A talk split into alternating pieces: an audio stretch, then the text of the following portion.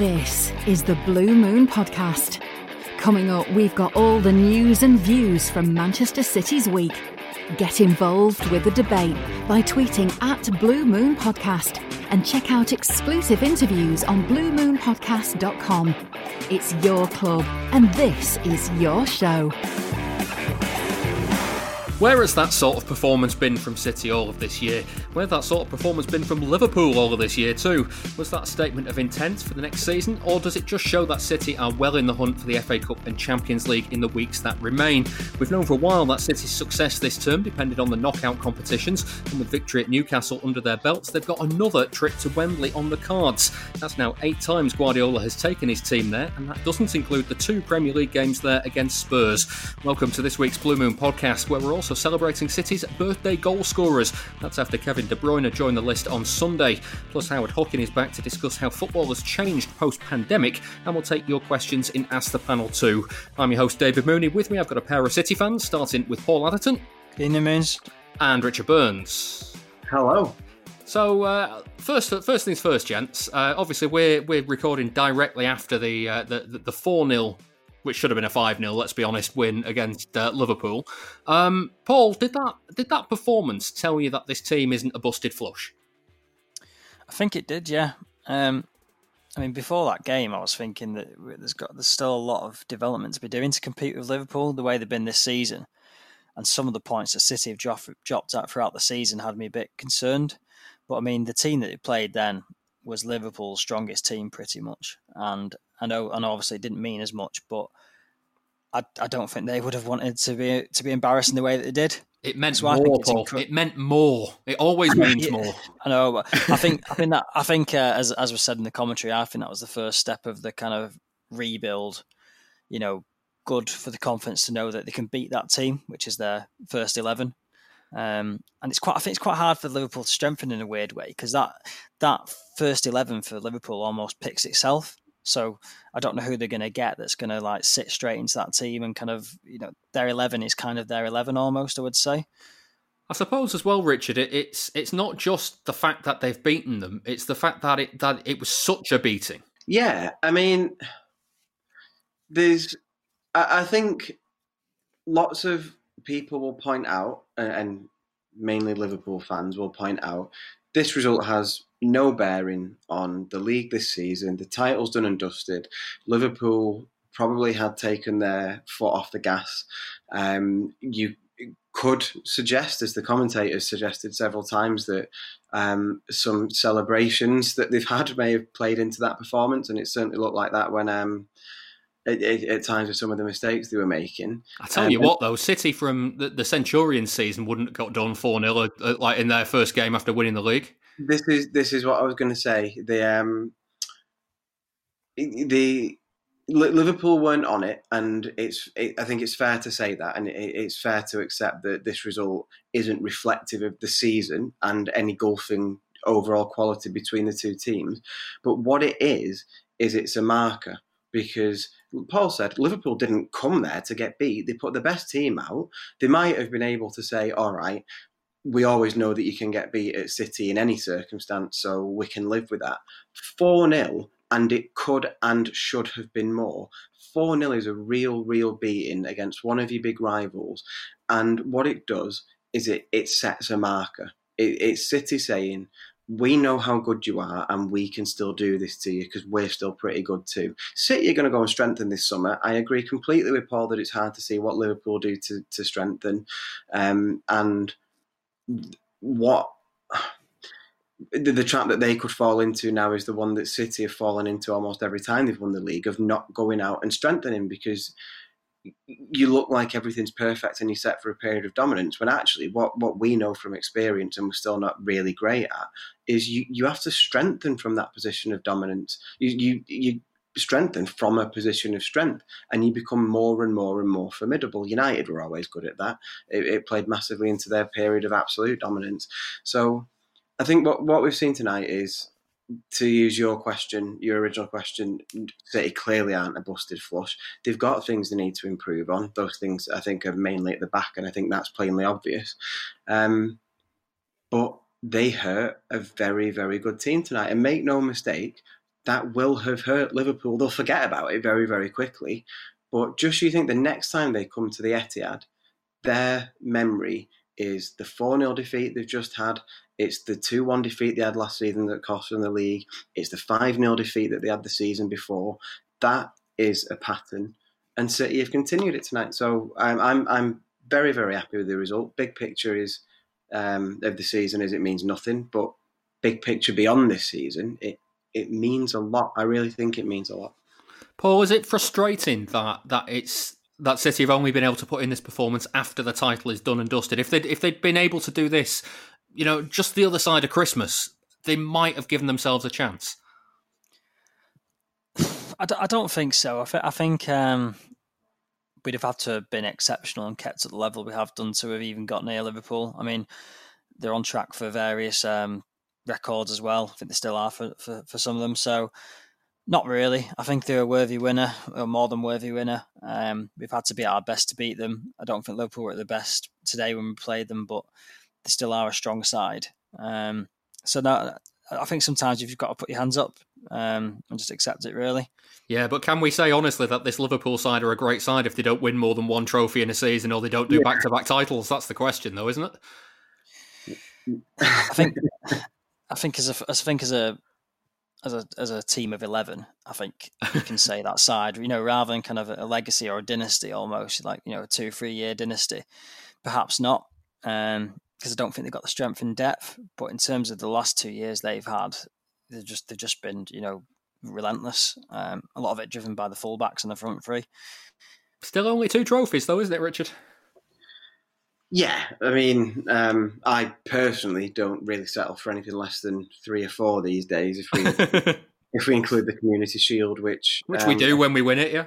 I was going to say I seem to remember Liverpool losing that final again uh, as well this season. But anyway, um, the, the listen, they're a great team. Um, they're possibly not facing the same scrutiny that City faced when they were when they won the league um, and had it wrapped up in December. So I, I see what your question's getting at, and uh, I think in your notes you put a winky face next to that question. um, but might be being a bit cheeky. You're right, yeah. Yeah, it is. It's a cheeky question, but it's a fair one um, because next season, if City come back and win the league again, that'll be three out of four for City and one in four for Liverpool. Suddenly looks a little bit less impressive, so I'll be uh, I'll be hanging my hat on that. I hope. well, let's. I mean, let's let's talk about the game itself because um, it wasn't without incident at, at, at, the back as well for City. Because as good as they were going forward, Paul, they were still making those. I I, I don't I don't know if it's sloppy errors, but how, I mean, how much did they give it away in, in a dangerous position? Yeah, I mean, uh, Rodri got caught ball watching, didn't he, by Fabinho? I think I think City is so used to having the ball in uh, you know quite advanced areas or within the, their own half, receiving press and then playing the way out of it. But they're forgetting that Liverpool are one of the best teams to play the press. You know, they they, they come from all sort of areas and it comes in in patches. Um, so I think that needs to be fixed a little bit. I think even though, as Richard said, it could have been more equally, I think Liverpool could have had a couple couple of goals. I think they were poor going forward, Liverpool, and defending actually. A lot of mistakes on their part. But as you said, um, you know, Guardiola wasn't happy at half time because we were making errors. Um, they could have had a couple of goals in that game. I suppose it, it kind of though sums up the story of the season, Richard. In that that City, uh, well, I, actually for once they didn't get punished for making those errors. Yeah, um, I, I, think this is this is a bit of a, an unfinished thought. This one, so I'll see where I go with it. So bear with me. I love them. These are always great fun.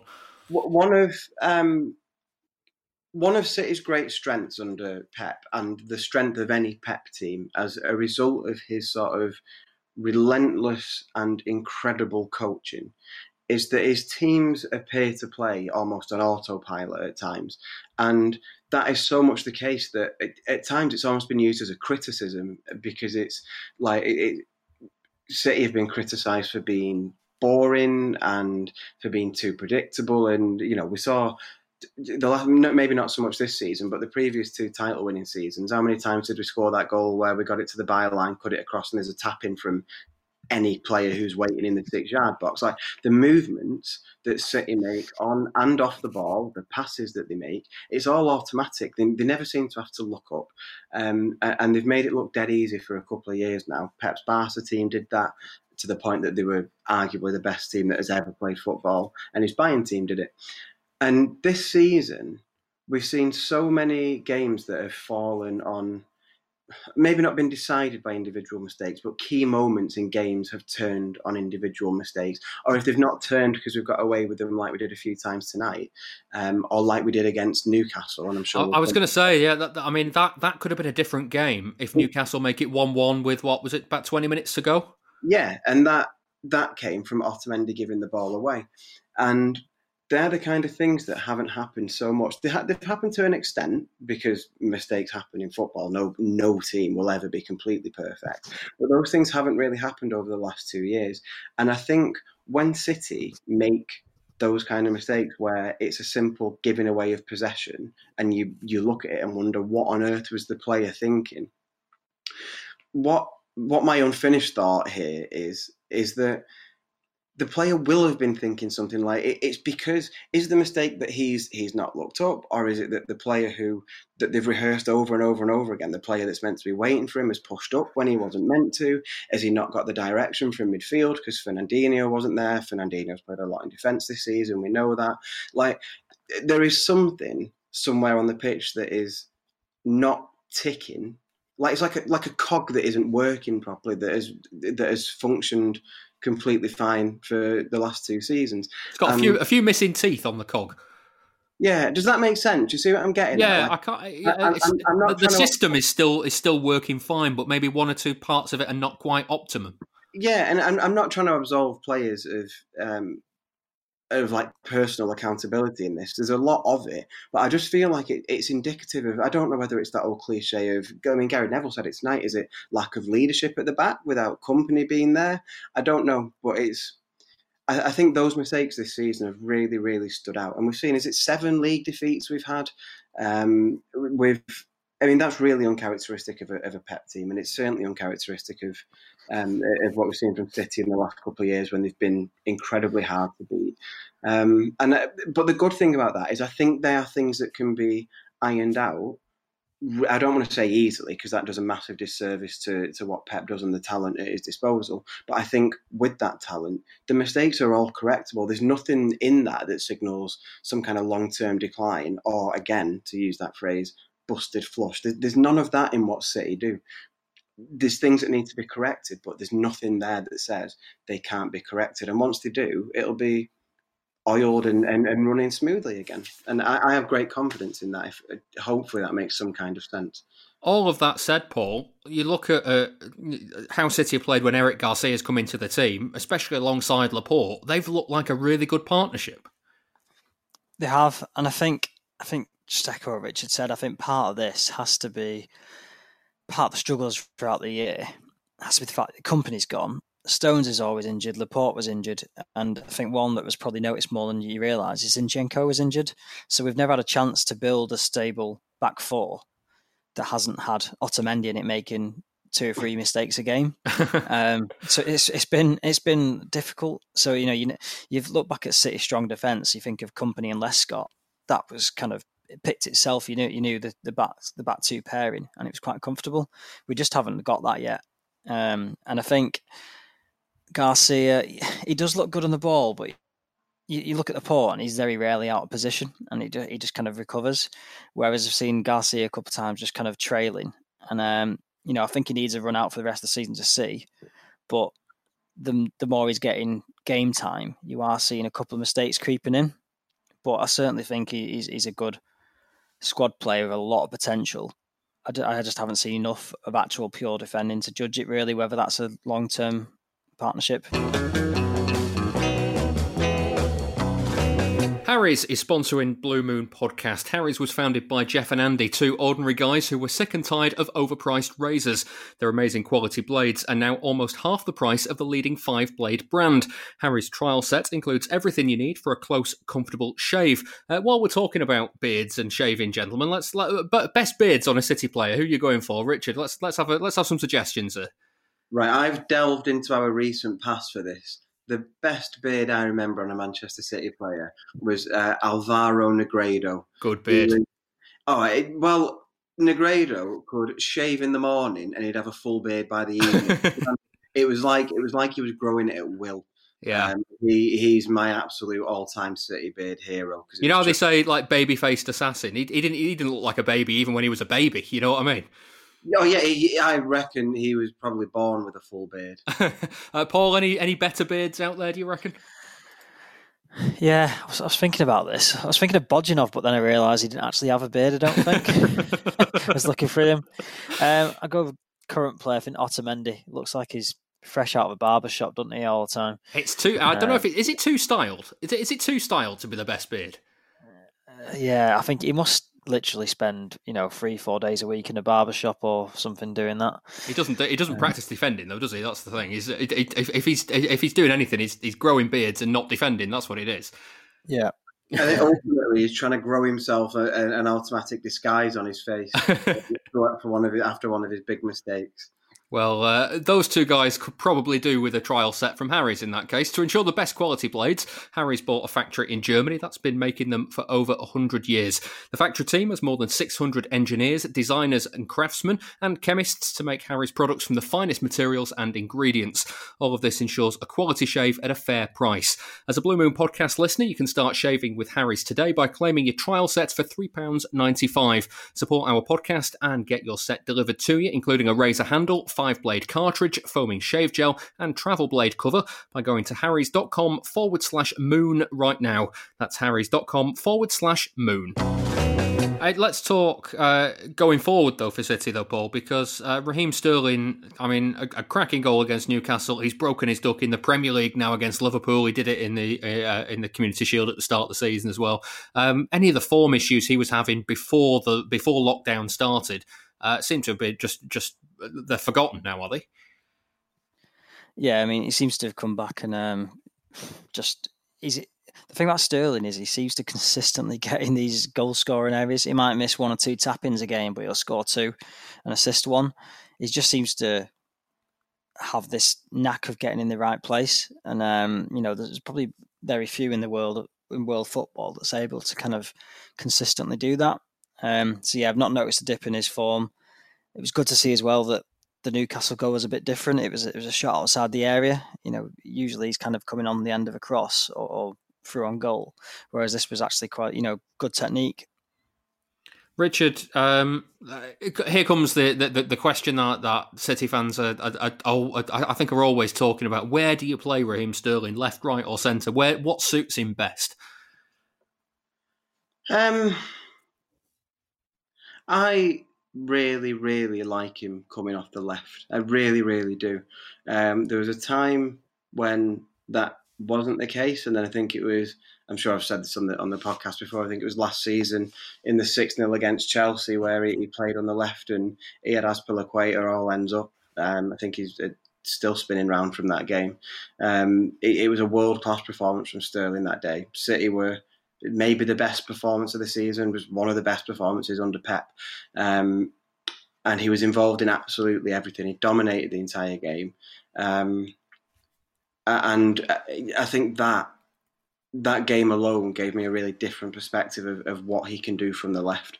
When he's on form, which is most of the time, um, when he's on form, he can play any of those positions. And I've, I've thought for a long time that the natural progression for him is to move more and more central. Um, I see no reason why um, why that wouldn't be the case for him because he, he's good at driving at a defence. He, he, carries the ball well. His finishing, um, okay, he, he, has had a bit of a dip with that this season. Um, sort of I think I think it was after Christmas, if I remember rightly, when that the seasons felt so long now that um, I, I, forget exactly when things happened. Officially, the longest season on record, so we can forgive yeah. you that. Um, but he, he has he's, he's come back uh, from the lockdown. Obviously, he got the the first goal of the um, the post COVID nineteen era, and he's he's not looked back from that. He's I think maybe he's had time to um, sort of shake off the cobwebs a little bit, and and he looks fine now. Like and, and like Paul says, it is. It's really really encouraging that he's getting different types of goals. The Newcastle one was it was on the end of a great team move, but with a, a world class finish. And then tonight it's a it's a much he's on the end of a great team move again, but he's had to take the step inside and then sort of subtly finish it um, and almost disguise it a little bit. It's a it's great technique, and it suggests that he's getting better and better at those goals that some that require a lot of thought, but also those those instinctive ones. We know that I think one of Sterling's the, the criticism that has followed him around since he was 17 is that he's um, he's not always great when he's got time to think about a finish, and we've seen examples of that this season plenty of times. It is um, it's looked a more valid criticism again at, at times this year, to be fair. But post lockdown, we're seeing the best Sterling again, where those that issue isn't really dogging him. Um, he's great. He's a, he's a great player, and I'm I'm happy with him in, in any position along the front. I really like him off the left, and I think long term, I, I, I can see him through the middle definitely. Well, let's talk uh, about the play just behind him at the moment, because Paul, how good is the Phil Foden Kevin De Bruyne partnership shaping up to be? Yeah, I mean, uh, it was it was almost inevitable that it happened, wouldn't it? Um, I mean, the pass from Laporte to to, to uh, Foden, you know, it was incredible. The cross, it was like a crossfield pass, but it had to be within a yard or two. But um, for Foden to take it in his stride and run with it, is you know those plays are rare. The ones that can dribble at people and take them on, but still kind of make a pass at pace, and that's what happened with the Sterling goal. In terms of um, Foden, he's another one of them in the sort of the De Bruyne fold where he can do that he, he can't just pass around like the way Silva can. He will run at you. He will be direct. He will take shots. So it's good now to have people like Mahrez, Sterling, De Bruyne, and Foden that are all going to be direct. They can pass, but they can also just shoot, and they're all like quite clinical. So I'm quite excited by that that dynamic that they both got. Um, it's one of them where you just play your best players and let them find a position for themselves, and I think they're doing that already. Do you think, Paul, that Foden? I mean, uh, uh, he's he's hyped a lot by City fans. Is is the hype? Is it starting to, to kind of escape from the, the, the City bubble and other teams and other play, other people are starting to realise just how good he is? I think they are because you know we have been guilty over the years to to pick a player and think you know this this person's going to be the next big thing, but as I've said previously, Foden's probably first touch is probably in the top five of the whole squad. It's you know you can't kind of make that up if you look at the quality of the squad. His actual technical ability is up there as the best in the in the squad, pretty much. Um, so yeah, I think he's being noticed by the rest of the um, you know rest rest of the sort of press as well and other teams. But the reason is is because a lot of players when they break through have limited opportunities, which which he's had But when he's had them, even 20 minutes a game, he seems to invariably score or assist or be creative or create a chance. He's just so hungry and he's in the De Bruyne, De Bruyne style. He's always around a goal in some way, shape, or form. So I think he's, um, I don't think this is going to peter out. I think he is going to have a great career and I think he is going to be really good for City. Well, speaking of uh, Kevin De Bruyne, Richard, um, why has he not been on penalties sooner? Four from four now. Well, I mean, he's he's got a knack for them, hasn't he? I mean, there was the um, there was the, the talk when City were missing loads of penalties, and everybody kept saying, "Why not? Uh, why not put De Bruyne are on them?" And everybody kept saying, "Well, ever since he missed that one against Everton, he said he'd never take one again." And then he was asked about it, and he said, "I'm here. I'll take one if I'm asked." And it was all of a sudden, well, there's your solution then. Uh, his, his actual line was so good because I remember hearing him say it, and it was just like he, talking about Guardiola. He just said, "If he wants me to kick the ball, I'll kick the ball." it's just yeah. like such a relaxed way to, to approach it. Yeah, um, I think it was uh, John Hay, who obviously has been on this podcast a few times, wrote on Twitter tonight. What a shock that the lad who's best at kicking the football is the best at penalties, and it's it's a simple way of looking at it, but it, it's it's sort of bearing out, isn't it? He's great at them. He just looks completely relaxed, completely focused. Um, the, the, the, that guy is absolutely on fire at the moment, um, and and not just from the penalty spot. So it's nice that we're getting a few penalties to up his goals tally. Um, but he, I mean, he, he's taking it at the moment. He, he's playing the game on a different level to, to anybody else in the Premier League. Um, and it's I, am glad it's I'm, I'm, glad it's yielding goals because he, he, he deserves them, and long, long may it continue. He's just phenomenal. What a, what a footballer. Well, the uh, the penalty against Newcastle gave Kevin De Bruyne the uh, opportunity to join the club of City players who have scored on their birthdays. The Belgian netted on the day that he turned 29, and here's Sam Roscoe to talk through some of the others who've also had twice the reason to celebrate a goal.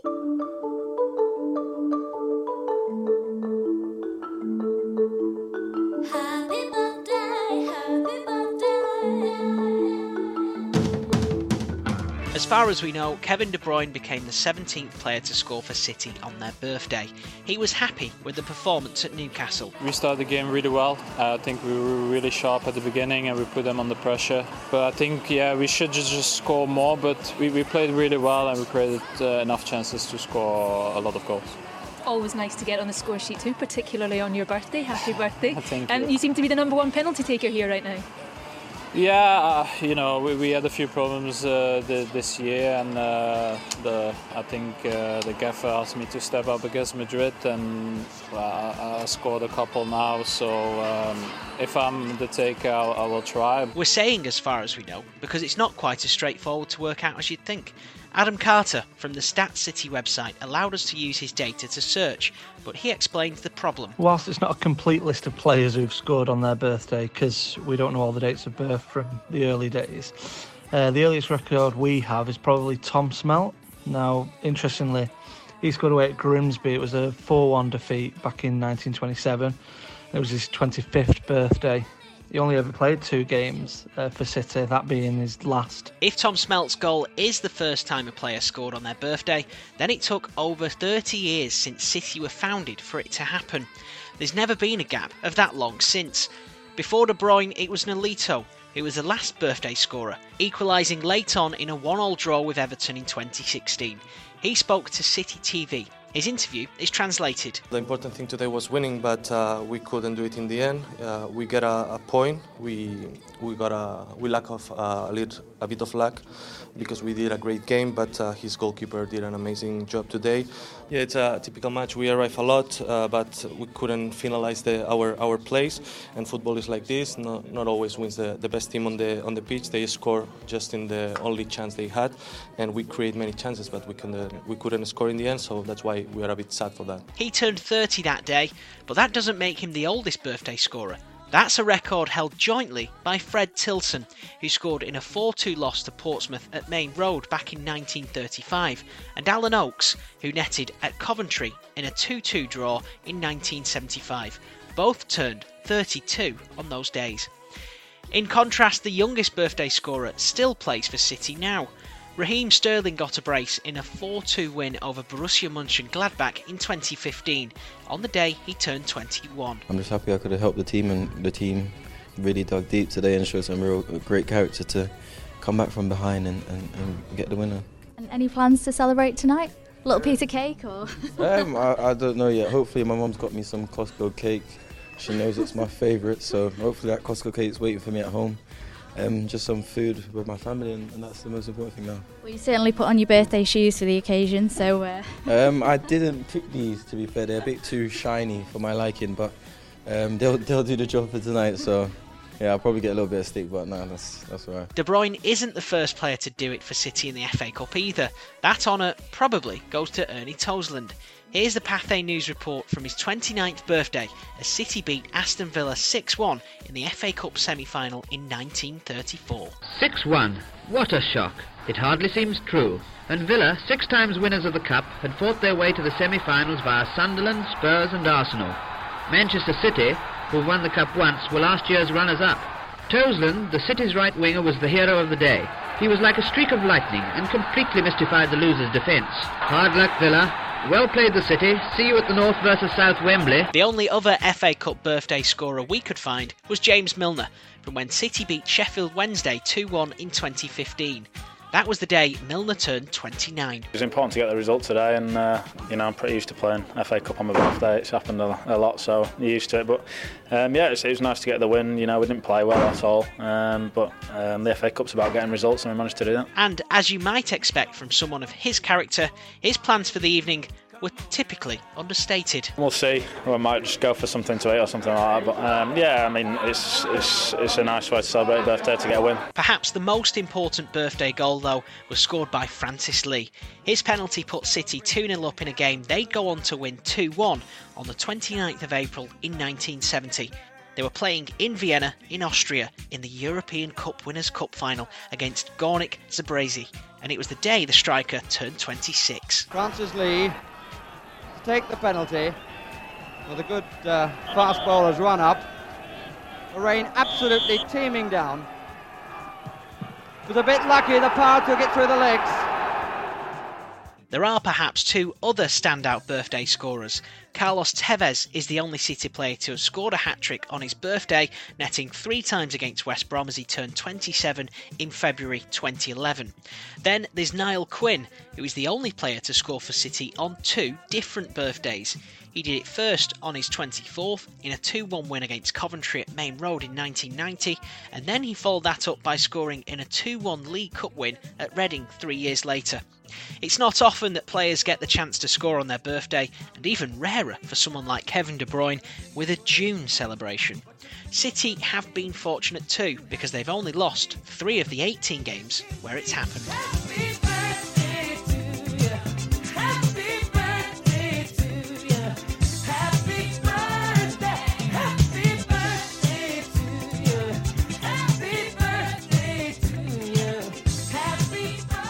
I'm Clyde Tilsley.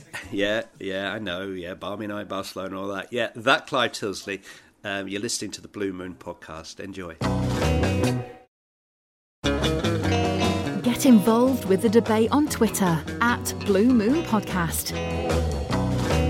Sam Roscoe looking at uh, some of the City players that have scored on their birthdays. Um, just uh, for this, I thought what we'd do is uh, have a quick look about what had happened to City on our birthdays. Uh, so, Paul, do you want to tell everybody when it is? 18th of March. 18th of March. City have played 19, won 6, drawn 6, lost 7. So, not a great record. Um, but back in 1972, Rodney Marsh made his debut on your, or, or what would be your birthdays. Obviously, weren't born back in uh, back in 1972. Uh, it was a 1 0 home win over Chelsea. the only other thing of note that we could find was uh, 2006. Ishmael Miller made his debut, and that was uh, home against Wigan. And that was a 1 0 defeat. So I'd, I'd, say a mixed bag for you, really. Yeah, definition of a mixed bag. Um, if you could pick two random games, I think they would be it. But you've done well to find two debuts there. Well, uh, for me, I, am on played 13, 1 3, drawn uh, 2, lost 6. Um, so again, not a, not a great record for the 13th of November. Um, 1996 was Phil Neal's first match as a caretaker boss. Was my birthday.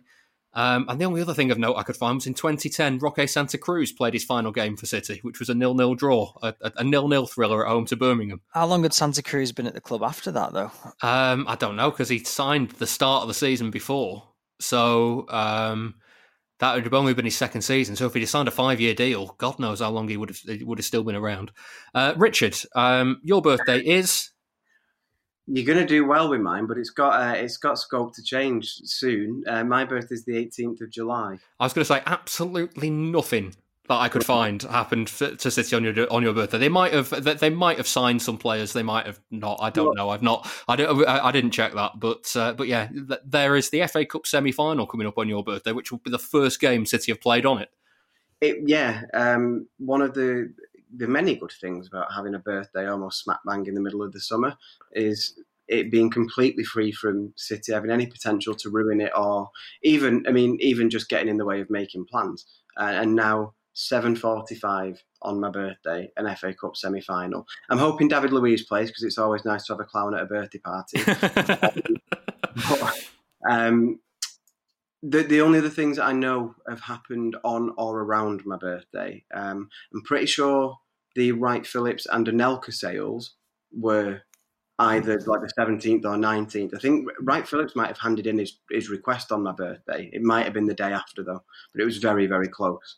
Um, and the only other game I ever remember us playing on my birthday was my 10th birthday. We had a friendly at home against Sunderland and it was at Maine Road. It was nil nil. Um, that ticket was a birthday present along with my season ticket. And I remember when they were doing the announcements before the game, and my mum and dad sort of making sure that I was listening attentively, and I had no idea what was coming because I clearly wasn't a very sharp ten year old. um, yeah, not, not, nothing changes, does it? I'm not ten anymore. um, the yeah, they read out a, a happy birthday from mum and dad message, and I thought it was the best thing ever. It was certainly better than the game. I remember that much. Lovely stuff. Uh, well, I, I, want to say a big thank you to Adam Carter at Stat City, who uh, basically gave me free reign of his database and, and ran some searches for me on those dates. Um, I thought I thought it would be fascinating to see what happens uh, on all of our birthdays. It turns out it wasn't. So there we go. Um, let's have a look ahead now. Uh, City got two games coming up: uh, Southampton and uh, Newcastle again. Uh, Paul, I'm going to start with you. How, how are you feeling about these games now after after battering Liverpool in the way that they've done? Because before it, I was kind of thinking, oh god, god, uh, they, it feels like the rest of this season's now a slog. But actually, after that performance, I'm feeling quite upbeat about it. I think so. I think with Liverpool winning the league after the Chelsea game, it kind of the the, the inevitable was kind of settled. You know, you know, it was kind of uh, a clean slate almost. You know, I think Liverpool probably came at a good time actually, where you know we're motivated to play them and kind of you know prove that even though we didn't win the title, we are worthy competition and probably performed you know one of our best performances of the season actually. So I think the next few games are just an opportunity now to kind of establish who's going to be in the club long term. A mixture of you know David Silva playing his last games, but equally making sure that Kevin De Bruyne and um, Phil Foden sort of axis carries on building. Um, I think Mahrez will be good to play more games as well. So no, I think it's I think it's good. I think we've there's been such a break that actually missed football and enjoying it again. Um, and it'd be good to sort of see a lot of players get a game and see what our best players are for the Champions League. I was going to say, Richard, is there anything you'd like to see Guardiola do or try in these games? Because they are effective, they are meaningless now, effectively. Well, I think the the, the main thing here, I mean, I, I'd, I'd be shocked if we're going to see any sort of um, stylistic changes from Guardiola. I don't think he's going to use this to practice playing 10 men behind the ball, is he? But um, It'd be a I hell think, of a bold statement, though, wouldn't it? yeah, defend our way into second place. um, I think really the, the key is going to be what he does with uh, with some of the younger players. So, I mean, Foden's Foden's a first team player now. Um, it's it's that simple. He's an absolutely outstanding footballer. So it's not um, it's not so much about blooding him anymore, but it is just more of a chance to get some experience in relatively mm. pressure free environment, um, ready for next season when he is going to play a lot more football and he's going to be a key player in this team. Um, but Garcia, obviously, um, Paul's already spoke about. I think we're going to see I would hope that we'll see more of him um, because there are positions in that defence up for grabs. Laporte is the only player in um, of the centre backs who's got an assured position. Um, so I'd like to see more of Garcia because I, I, think he's um, just not a great insight, but he's a he's a very talented defender. What what, um, about, what about some of the uh, the other younger players though, like Jayden Braaf or Tommy Doyle?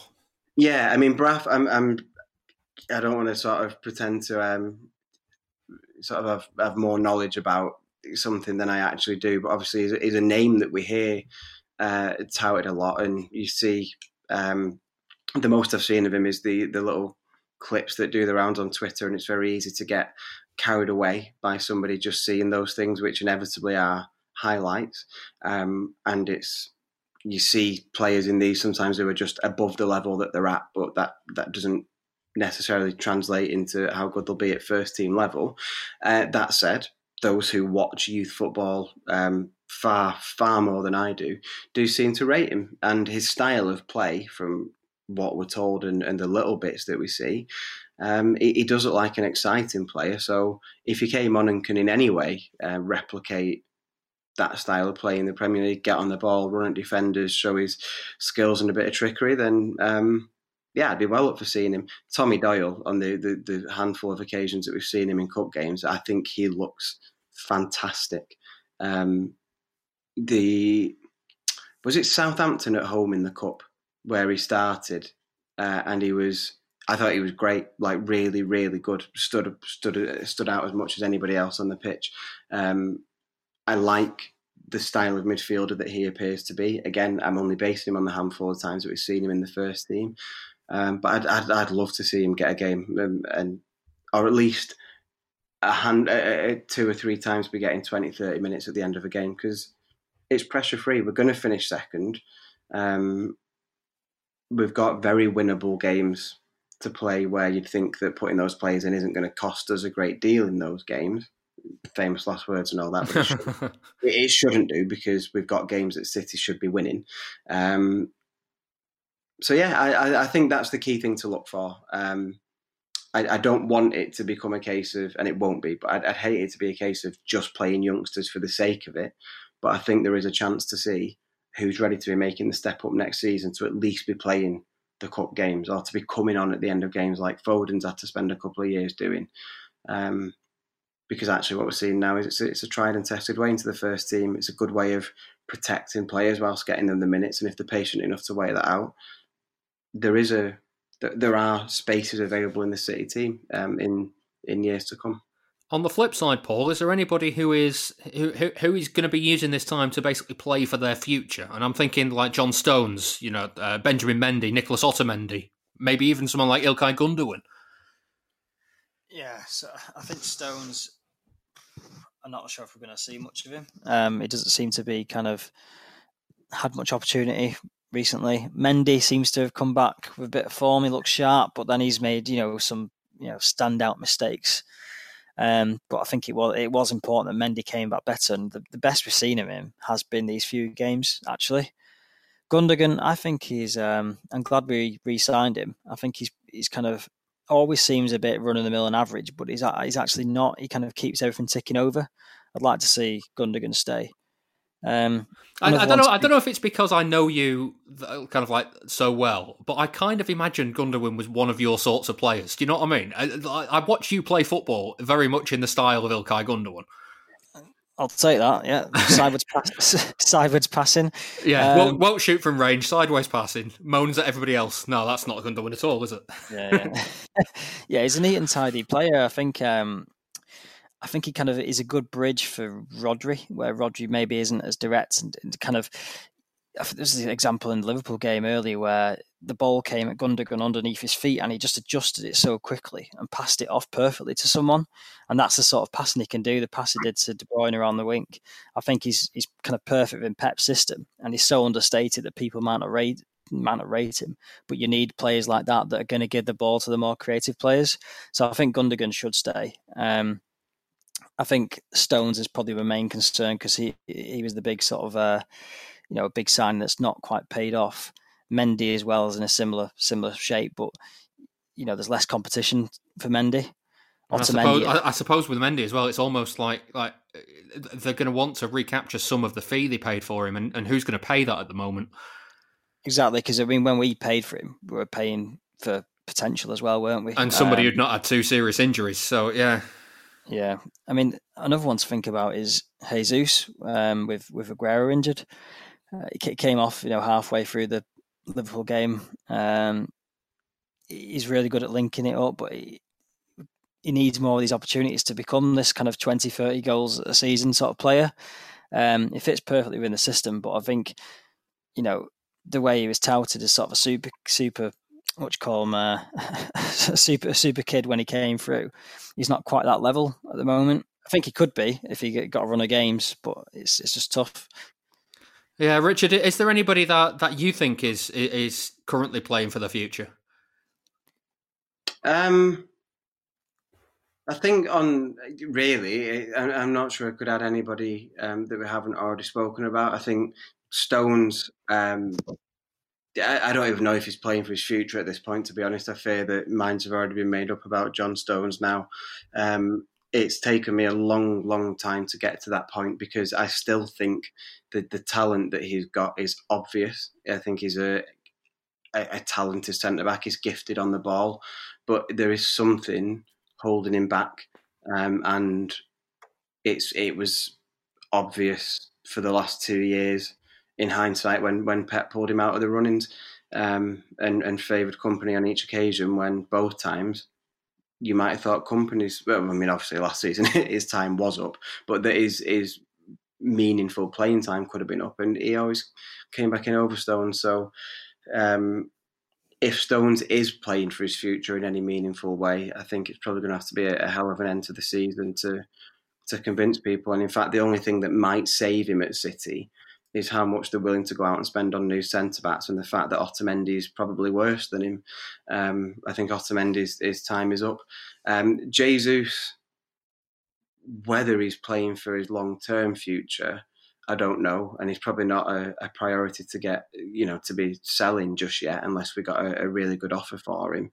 Um, but my, I'd probably lean the other way on this one than than Paul, um, because I think what we see with Jesus time and time again now is that he doesn't really grab his opportunities with both hands. Um, I think he has had chances. He's been at the club long enough now that he's not just an up and coming prospect. Um, he he did ease Aguero out of the team and he's he's lost that position and he's lost it every single time it's looked like that was back on the cards.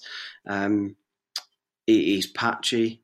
Uh, I like him. I like him a lot. I think he's he's again, he's another player. I mean, you could say this about any player that makes it to City's level. He's talented. He was sensational in the win in the Bernabeu, but he's just not consistent enough, and he, he he's too streaky. I think he once he's out of form, his his head massively goes in front of goal, um, and then you never know when you're going to see it again. And he once he hits his straps, it might last four or five games, and then you can't rely on him when when Aguero's out. So um, I don't know again whether we'd say playing for the future, um, but he's he's still got, in my opinion, I think Gabriel Jesus has still got a long, long way to go to suggest that his long term future is as the key striker for City, and that's got to be his aim with Aguero leaving. So, uh, in probably the end of next season.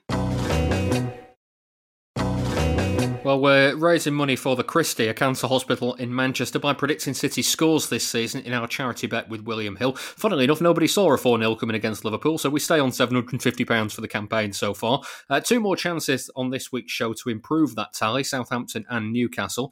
Um, I'm going to start this week because my odds are not great. So I'm going to go for uh, I've got for a 2 1 win over Southampton, which is 7 to 1 and £70, and then a 3 0 win over Newcastle, which is 9 to 2 and £45 if I'm right right. Um, Richard, what are you having for, for Southampton? I'm going to go for a City 3 1 win. Uh, that's 9 to 1 and £90. And then Newcastle? Feeling confident with this one. Replicating tonight's score City 4, Newcastle nil. Uh, that's 13 to 2, so £65 if you're right. And uh, Paul, what are you having for Southampton?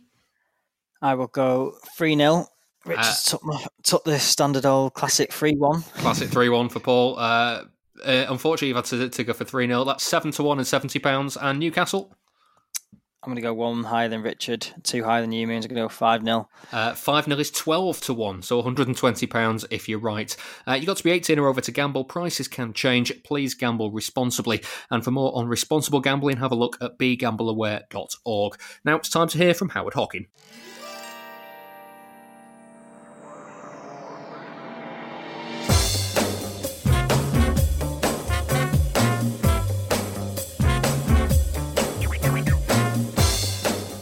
Return of football has been weird, you know that already.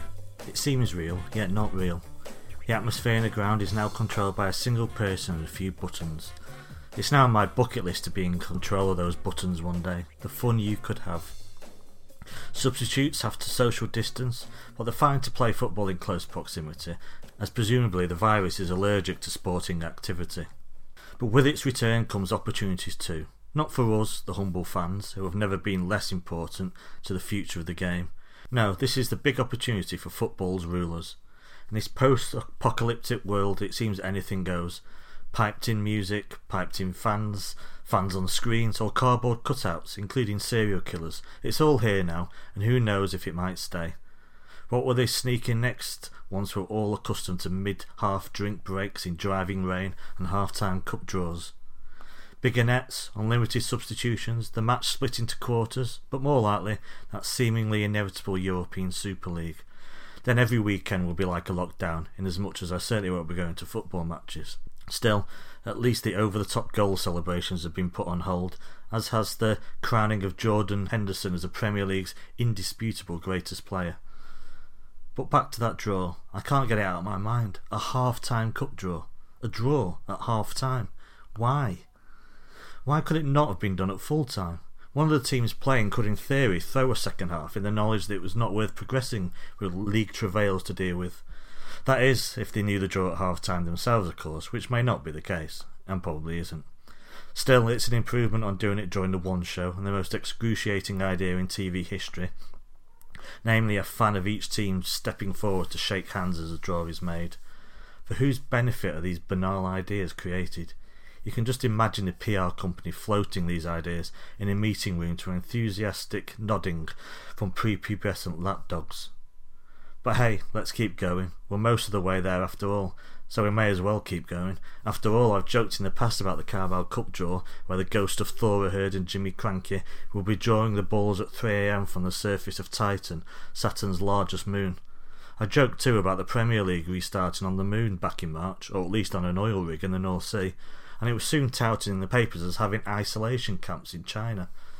Football is moving further away from sport and more towards entertainment.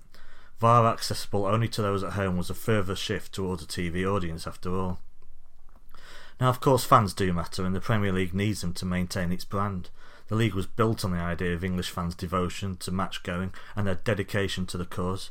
Football in empty stadiums is a tougher sell, even if the TV networks think they can probably get bigger TV audiences out of it. I'm not sure they will, as fans will simply desert the game, this the final of many straws. Hopefully, this is all a shrieking overreaction, which I am known to have every now and then, caused by cabin fever at a time when nothing seems normal. We're halfway through 2020 now, yet it feels like we've squeezed in a century of madness. When fans return to grounds, as of course they will at some point, England no doubt being the last to do so, because, well, you know, then we can try and reset and try and carry on as before. And so, to the weirdest game of all, the game Manchester City have been gracefully allowed to play at their own ground, as every other match is. Yes, it's Liverpool at home. As a Manchester City fan, I wish to extend, on behalf of all City fans, my eternal gratitude for allowing my football club the great honour of playing their home game at home. It means a lot to us all, and it's very classy of Liverpool to agree to it, and I'm not being remotely sarcastic at all, perish the thought. Away from the match itself, the expected socially distanced guard of honour has predictably been getting a bit of attention. I see no problem with it. I mean, I'd rather it didn't happen, but I don't really see much of a problem with it. It's fine. As I argued on last week's podcast, getting a tad worked up in the process, it's not embarrassing, really. Not to us fans, as how well or poorly City do in reality has nothing to do with me. I don't play in the team after all, I have no influence.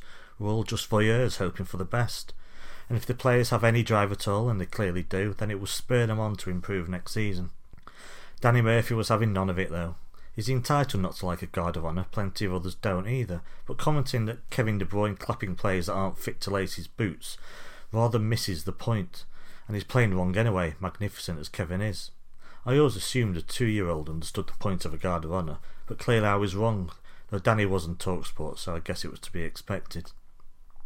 Still, it was telling that having said something anti Liverpool, Danny Murphy found himself apologising within a day. So naive, Danny. You know you ventured into dangerous territory there.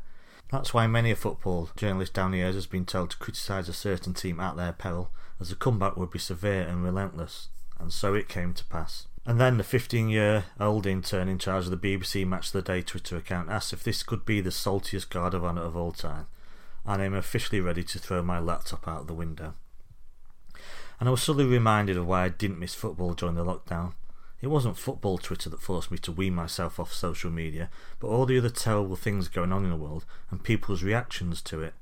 But now that football is back, I am less equipped to deal with that side of social media than ever. It seems the horrors of 2020 have stripped my armour away. If City were sweeping all before them, then maybe I would feel differently. And the CAS decision hanging over the clubs gives me palpitations. I have this horrible feeling the club have messed this up big time, and the ramifications of them doing so don't bear thinking about. They could surely have pleaded out their way out of this a long time ago and moved on, and yet here we are. But anyway, even if City were the greatest team the world has ever seen, I don't think I'd be embracing football Twitter still. I wouldn't be embracing football like I did six months ago. It's just too exhausting, and I and the world have changed. Arguing over Guard of Honour reminded me that my absences from Twitter are my happiest, even though I can't stay away, an online form of rubbernecking, and deep down I don't want to. It will change, but it will probably take the start of next season for the mindset to alter. A fresh start for us all, though we still may be watching from home. Five subs as a norm, drink breaks, five minute VAR decisions, empty stadia. It means more, DNA, no European football. Otamendi and Stones as our defensive stalwarts. Okay, I've gone too far now. Whatever happens, it's football and we all love it. We'll all be back in the groove eventually, and I can't wait, however long that wait may be. Because without the thrill of my football team, life is immeasurably poorer. So I'm counting down the days until normality, a normality of pretend security checks, the three flights up the south stand, rammed bars at half time, a leaking roof, tram queues, and the joy of the boys in blue hitting the net time after time. It will be worth that wait.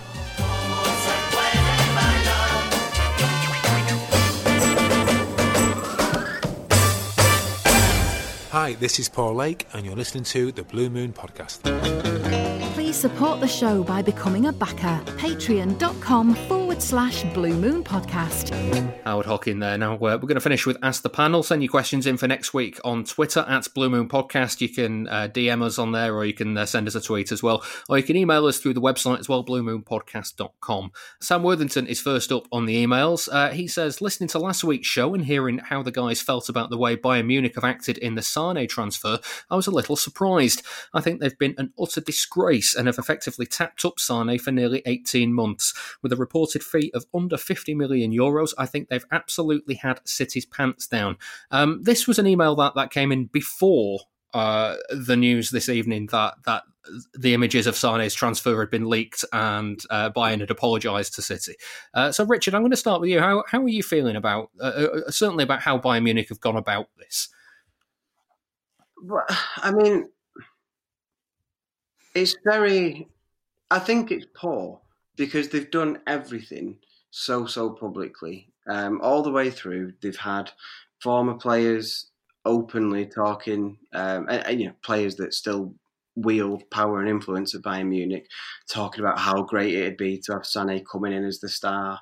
Um, I think it was uh, the oh, the last manager was it uh, was it Kovac when he was in charge? Um, forgive me if I've got the name wrong. There, a bit of a, a mind slip. Um, but he he was openly talking about it, and then I think he got rebuked by the chairman, but or one of the directors. But really, the director making that rebuke was still really making public noises about Sané and Bayern Munich all the way through. They've done they've done a lot publicly, um, and they'll get away with it. So it's disappointing um, because it's not the way that business should be done, and there are, I, th- I, think, still rules that are meant to prevent that. And then, yeah, you see pictures of. I mean, I, I appreciate this stuff. Probably it can be quite hard to keep under wraps, but you see pictures leaking before they're meant to, and we all know the deal's done. But as far as I'm aware, Sané's still a City player and it's not nice to see him wearing his Bayern Munich shirt and, and signing the contract before he's he's actually left Manchester. I bear no ill will against Sané at all, no grudges. I'd actually quite like him to go and fulfil his potential, just never at City's expense. But um, it, it leaves a bit of a sour taste because Bayern have been happy to do the business in public and and Sané and his representatives are obviously massive beneficiaries of that now. So it is what it is, but it's um, it's not how I, I want to see business done. I wouldn't want City to recruit a player in that manner. Paul, how are you feeling about it all? Yeah, same as Richard. Really, um, it's a bit disappointed. D- disappointed, really. It didn't need to be done in that manner because it was kind of so nailed on the cards. Um, you know, even a year ago, and obviously Sané wanting to play for the, the biggest club in his country as well. It kind of felt a bit like Ronaldo was always inevitably going to play for Real Madrid. I felt like he was always going to go to Bayern Munich. Mm. It's just a shame that it's happened, you know, a year after his, you know, because of the injury this season, we didn't get to see much of him. So a bit disappointed in that sense because we should have probably cashed in last summer. Um, it's rare that City make profit on players. We've made a profit on Sané, but it, does, it doesn't feel like that because of the fact that, you know, if he fulfills his potential, like Richard said, um, you know, he he's kind of got all the talent he needs to be kind of one of the best in the world. And I think there's another question coming soon uh, about what we could do to close the gap on Liverpool. We missed Sané a lot this season because he offered something direct and fast, and he offered pace, something that we don't really have in the team. Um, so he is going to be missed by City, and you could see he was missed this season. Well, uh, Paul's just uh, foreshadowed it there. Todd Coombs on Twitter. Uh, what does City need to do to close the gap on Liverpool for next season? So, uh, barring getting Leroy Sané back, Richard, what what what are your thoughts? Um, they need to improve in defence. I think we're we're almost certainly going to see a centre back signing, um, at least one. Um, and then get rid of VAR.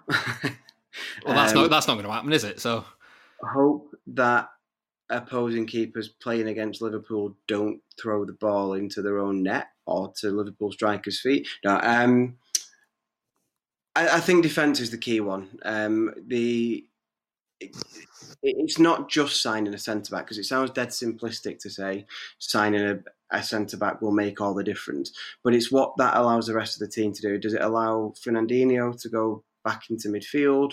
Um, you'd imagine, you know, Fernandinho, like the rest of us and all that, but he's, he's not getting any younger.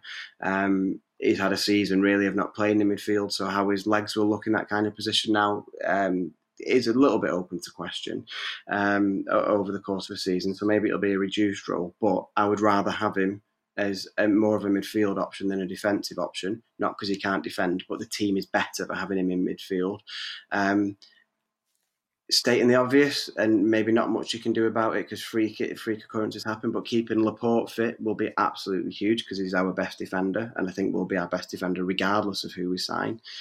Um, and then we need to make sure that uh, that, that Foden.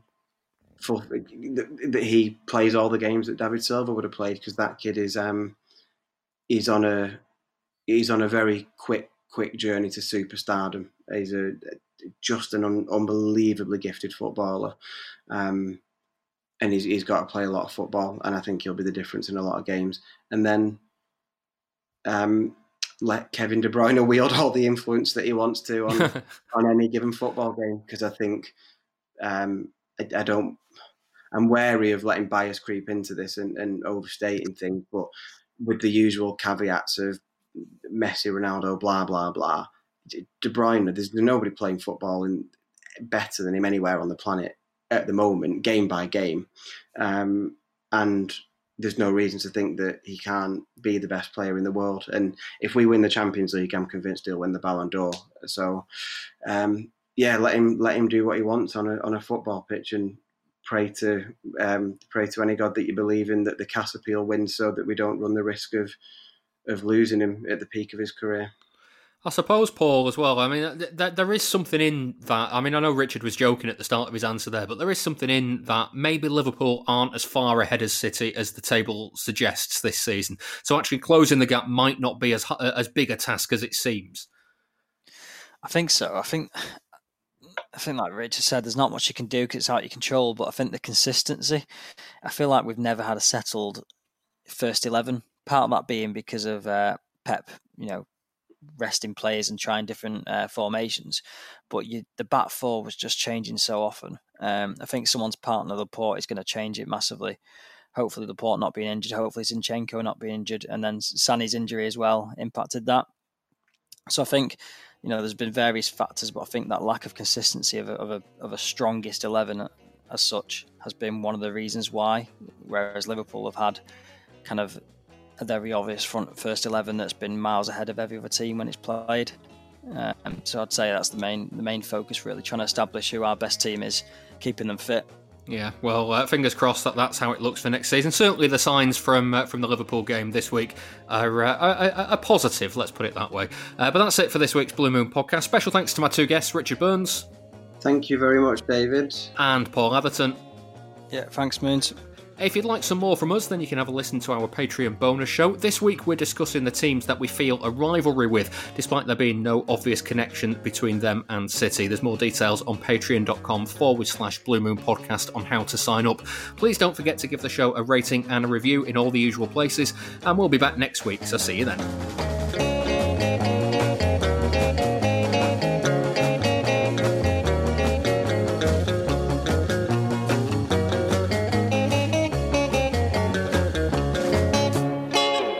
Was the Blue Moon Podcast. Please support the show. Patreon.com forward slash Blue Moon Podcast.